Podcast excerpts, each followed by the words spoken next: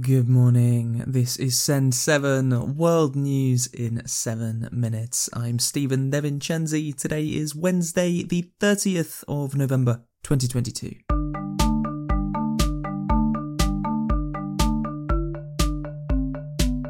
Starting in Asia today, in China, people who have attended protests over the last few days have reported being contacted by police on Monday, planned protests did not take place in Beijing after large amounts of police attended the assembly points, point, and in Shanghai, barriers were erected along the planned route.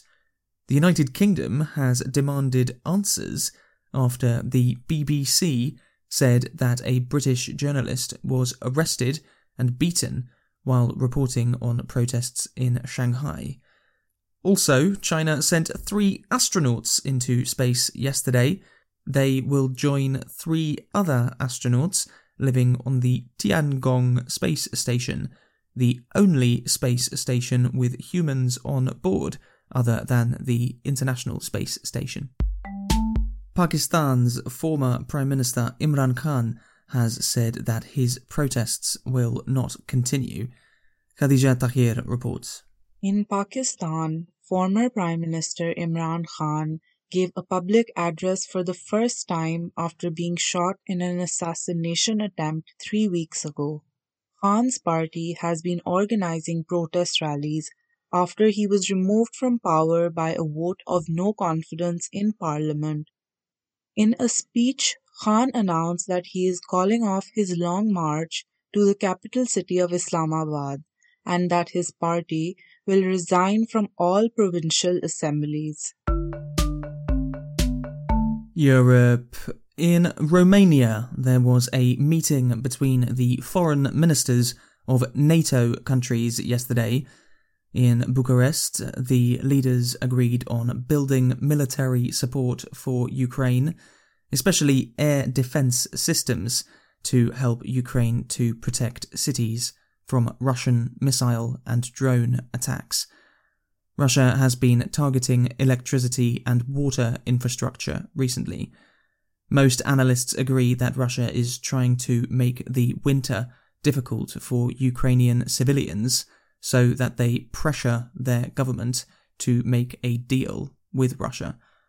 NATO head Jens Stoltenberg said that NATO would continue to support Ukraine for as long as it takes. We cannot let Putin win.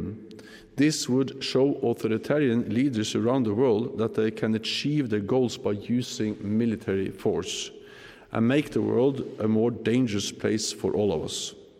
So it is in our own security interests to support Ukraine.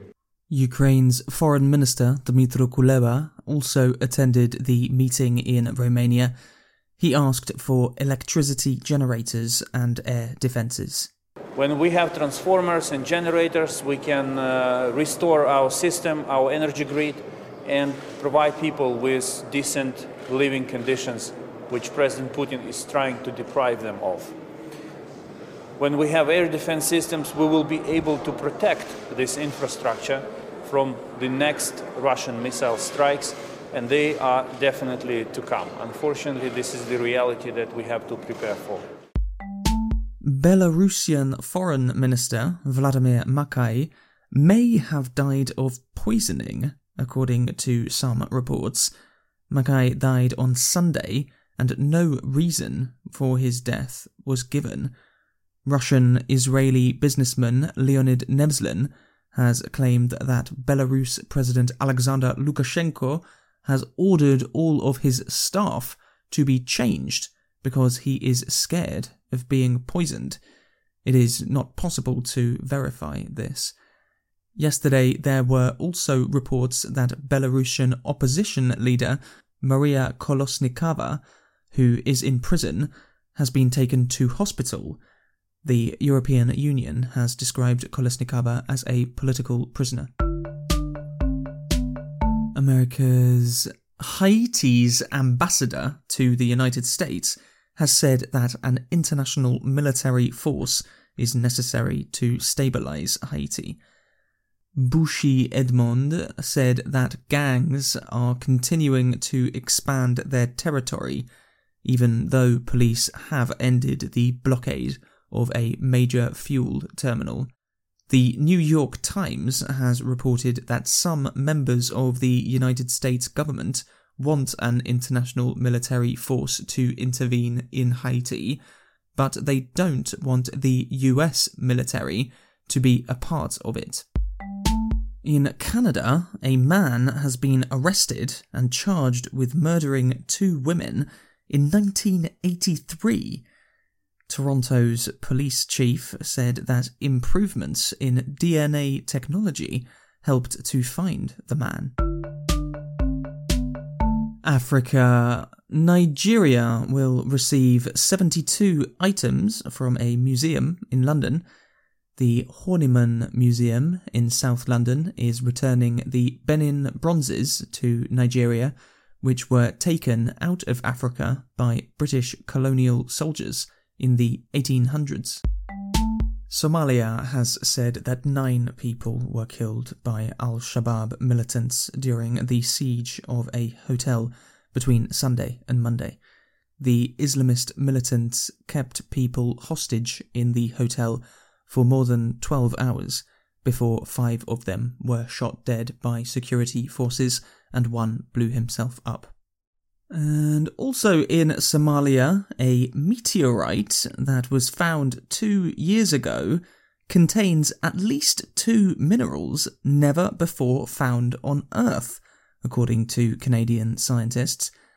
Local Somalians said that the rock had been there for many years and that they had used it to sharpen knives. And a study has shown that the number one way that people find new podcasts to listen to is from recommendations from friends and family. So please help this podcast to grow by telling your friends and family to search for Simple English News Daily in their podcast apps. A big thank you to Mon in Slovakia for becoming our newest supporter.